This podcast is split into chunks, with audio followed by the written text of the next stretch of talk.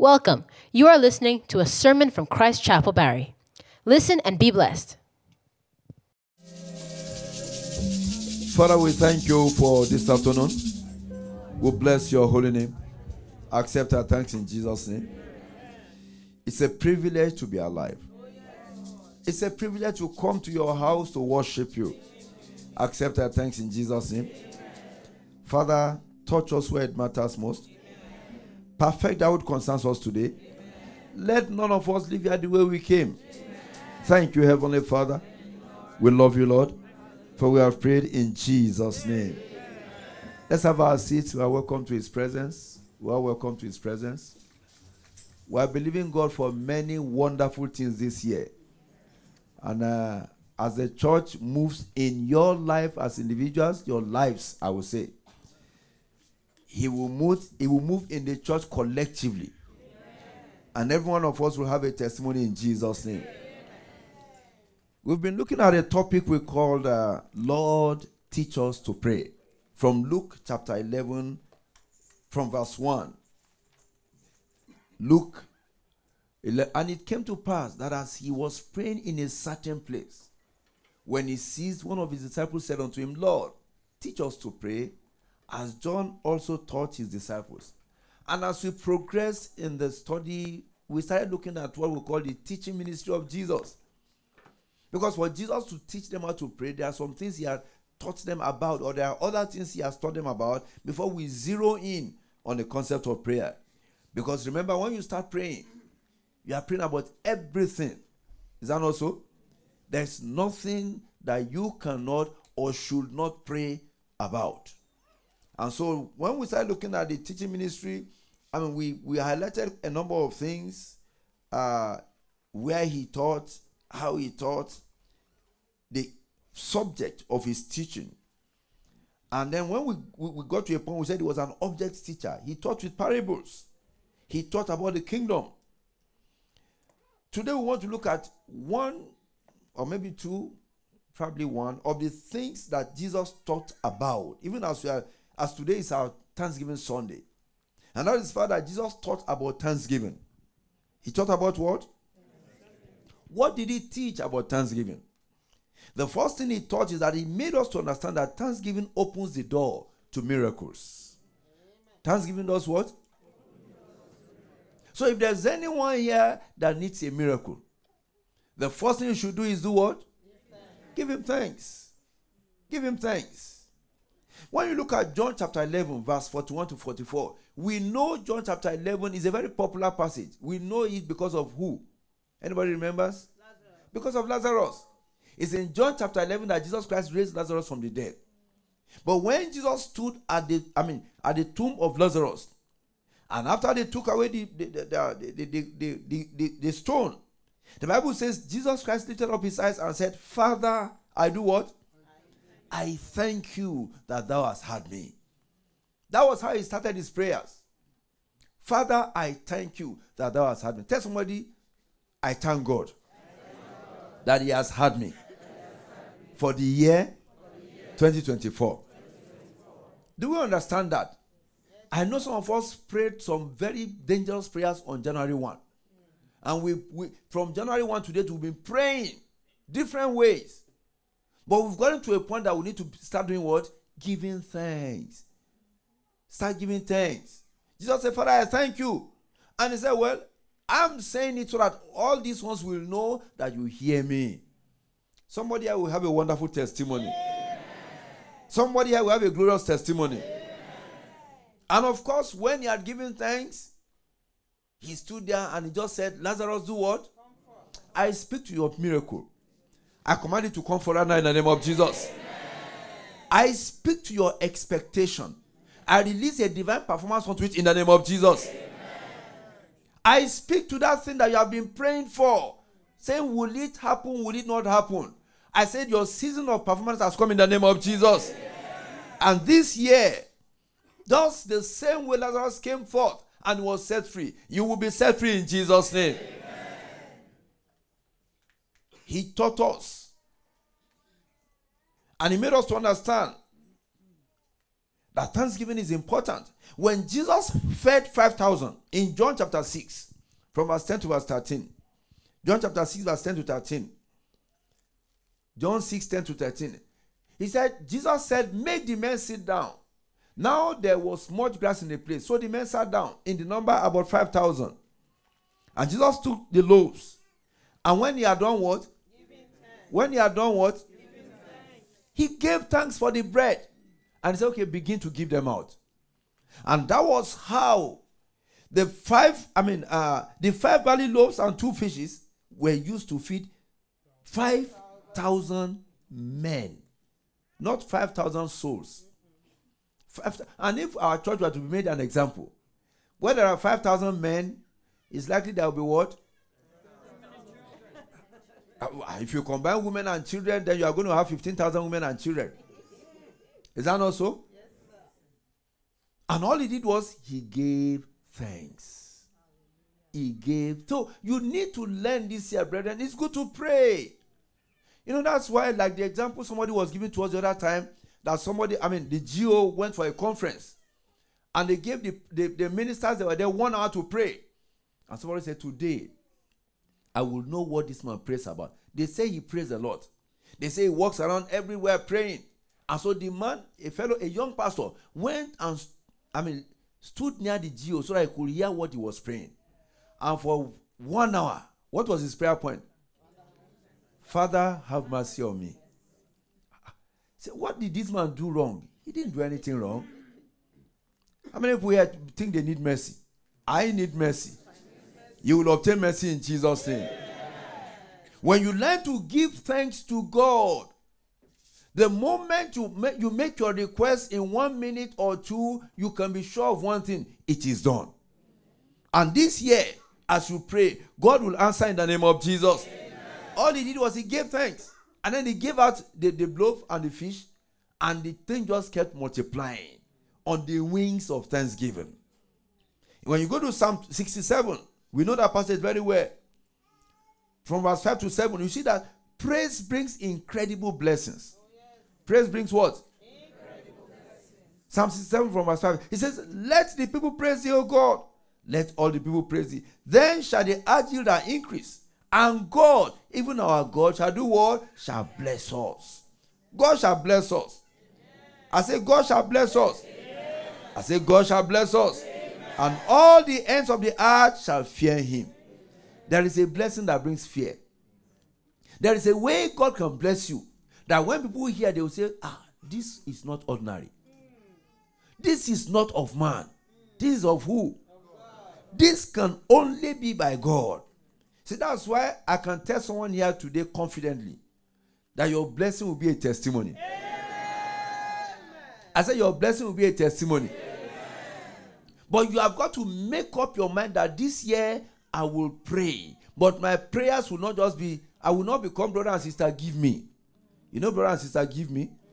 When they go on their knees, they say, Father, give me A, give me B, give me C, give me D. Then when they go to give us, everything is give, give, give. And then they round up with what? In Jesus' name, Amen. And they are happy they have prayed. There are very good examples in the scriptures. Let your thanksgiving exceed your request. And the Lord will answer you in Jesus' name. Amen. What else did Jesus teach us about thanksgiving? He taught us that thanksgiving makes whole. Tell somebody thanksgiving makes whole. Thanksgiving makes whole. We know the story of the ten lepers. In Luke 17, verse 12 to 19. They cried unto him, Have mercy on us. Say, What do you want? Said that we may be made whole. He said, Go and show yourself to the priest. That's all he said. And as they went, they saw that they were cleansed, they were healed. But out of the ten, how many came back to give thanks? One. How many? One. Only one. Only one. And that was the only one that was made whole. Others were healed, but he was made whole. Everything about him was touched by Jesus. I pray for someone here today. Everything about you will be touched by Jesus. Amen. As you give thanks to God, He will touch all that pertains to you in the name of Jesus. Amen.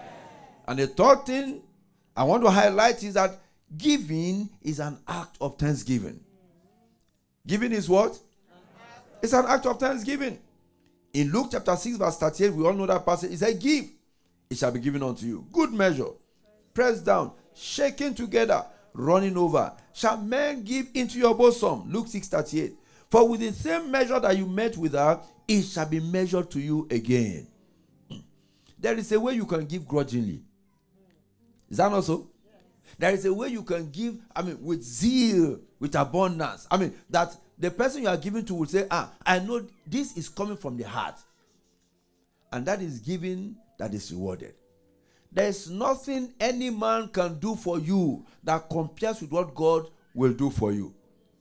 Is somebody with me this morning? Or this afternoon, as the case may be. Giving is an act of thanksgiving. Number four, he taught us about the value of sacrifice in giving. The value of what? The importance, the place of sacrifice in giving. In Mark chapter 12, verse 41 to 44, the Bible says Jesus Christ was in the temple, just as Jesus is in the church today. And he watched as men were giving their offerings. And he saw that widow that brought forth what, um, what we normally refer to as the widow's mite. She gave her all. And Jesus Christ said, Look, they've all given. But the greatest giver was who? That widow. And she went home with with more blessings than every other person. The place of sacrifice in giving. Don't just give God your leftover. Make him first in your life. It's the first Sunday of the year 2027. Like I always remind us here of that old song that says, How do you treat God? Like a God or like what? A DOG. You know, I know that in this part of the world they have a multi-billion dollar industry where they take of they take care of dogs. But in God's own country, dogs bingo gets what? He gets the leftover. The bone after the meat has been eaten. You put the you have some eba that is left, you don't even put it in soup. You mix the eba with water. And you try to bingo. Uh, am I lying?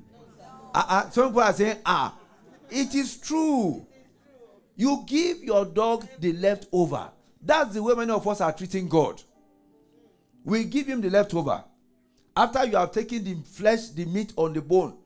In fact, when you are even eating fish, you make sure that even the bone itself, whatever juice is in the bone, you've taken it out. You now give the rest to God. That's where many of us treat God. No wonder we get nothing from Him. There is a place of sacrifice in giving. What you give, how you give. Paul said, I will do what? I will spend and what? And be spent. So we are talking about giving. We're not just talking about giving money. We're talking about giving ourselves. We're talking about what? Some of our women since Friday. For Friday, they were in the church for about eight hours. Yesterday, I don't know how many hours they were here. I think they came in at about 2 o'clock and they left around 10 p.m. How many hours is that? Another eight hours. What were they doing? They were preparing the food we are going to eat today. That is a sacrifice. And I tasted it. That thing sweet, eh? Praise the Lord. So when we're talking about giving, because some of us, the moment you hear giving, what do you do? You block your. You say they've come they're talking about money again. You have time. How are you spending your time? How much of your time do you give God? The drama that was shown to us, the, the king was complaining that his subjects were not giving him thanks. Because even in our prayer closet, we don't give him thanks. We can't even wake up and go on our knees and say, Father, I do what? I thank you. I've, I've shared with us before when we were at 250 Bayview, we did a 24 hours prayer chain. Some of us can still remember. And the theme of the prayer chain was what? Thanksgiving. So when it's your one hour, just for one hour, come to church and do what? Thank. Before our people can thank God for 10 minutes, they start, they start doing what? They start asking. And many of us know what I'm talking about. Just go on your knees and say, Lord, today I just want to do what? I want to thank you. I'm alive for what you have done for me, for what no man can do for me. That I am here today is not the work for the handwork of any man, it's the handwork of God. I remember the first time I went and collected forms. When I had some people who were going to Canada, I also went and collected the forms. When I looked at their requirements, I folded the form neatly and I don't know where I put it because I knew that there was no way I could meet up with all these, those requirements. But the Bible says He makes all things beautiful in His time. About five or six years later, at the fullness of time, God had made it possible that I had the money now to process those documents. And even when I went for my interview, the person interviewed me said, We don't need people like you in Canada. She said it to not in parables. So she told me directly, We don't need management consultant. I said I was coming as a management consultant, whatever it means. Said we don't. I mean, she saw that I was a chartered. I was a qualified accountant. Said we don't need your profession in Canada. But she was not the one sending me here. It was God. Whatever God wants to do in your life, He will do it. Yeah. There is a fullness of time, and somebody's fullness of time has come. As you make yourself available for God's use, He will comfort on your behalf. I said, we'll comfort for, on your behalf. Amen. The GO shared a story this morning when he was ministering for the Thanksgiving service at the, at the headquarters. He said they were worshiping God on a particular day in the church. And as an American pastor that came to preach in the church at the headquarters. And this American pastor, as they were worshiping God, went to a particular man. Among all the people that were there, he was the poorest. When, when, when members of the church come together in God's own country, and then somebody is the poorest, do you know what that means? It means the person is truly what? He was the one that the man of God, the pastor, singled out and say, God said, if you continue worshiping me, that I will make you a millionaire. So the others, according to the Jew, he said the others, including himself, they began to envy this man. That uh, how come it is this one that got the prophecy? Of course, there were people of faith. They didn't say that it's not possible. this one doesn't have anything. Because within a year, this man that was living in what we call face me and face you. You know what face me and face you is?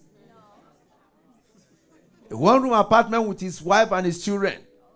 And it's not a one room that you can say, This is my apartment. It's a house where you have a corridor. Every room on the right has its occupants. Every room on the left has its occupants. That's how we call it face me, I face you. They are facing each other. They share one uh, uh, bath- bathroom or whatever. What do we call it? Uh, at the back of the house. They queue up to use the washroom. That's where this brother was living. But when God touched his life, as God will touch somebody's life here today, he said within one year, this man had bought a car, had bought a car for his wife, and you know you can you can imagine the rest of the story. He had relocated divine repositioning. God will reposition you. Whatever God has said concerning you shall come to pass. And then he shared the story of another man. That the Lord, the Lord, he was a man that did not know his way out. But when God opened the book concerning him, he met a very rich man who had a building that had 13 flats. Tell somebody 13 flats. And the man said, This building I want to sell.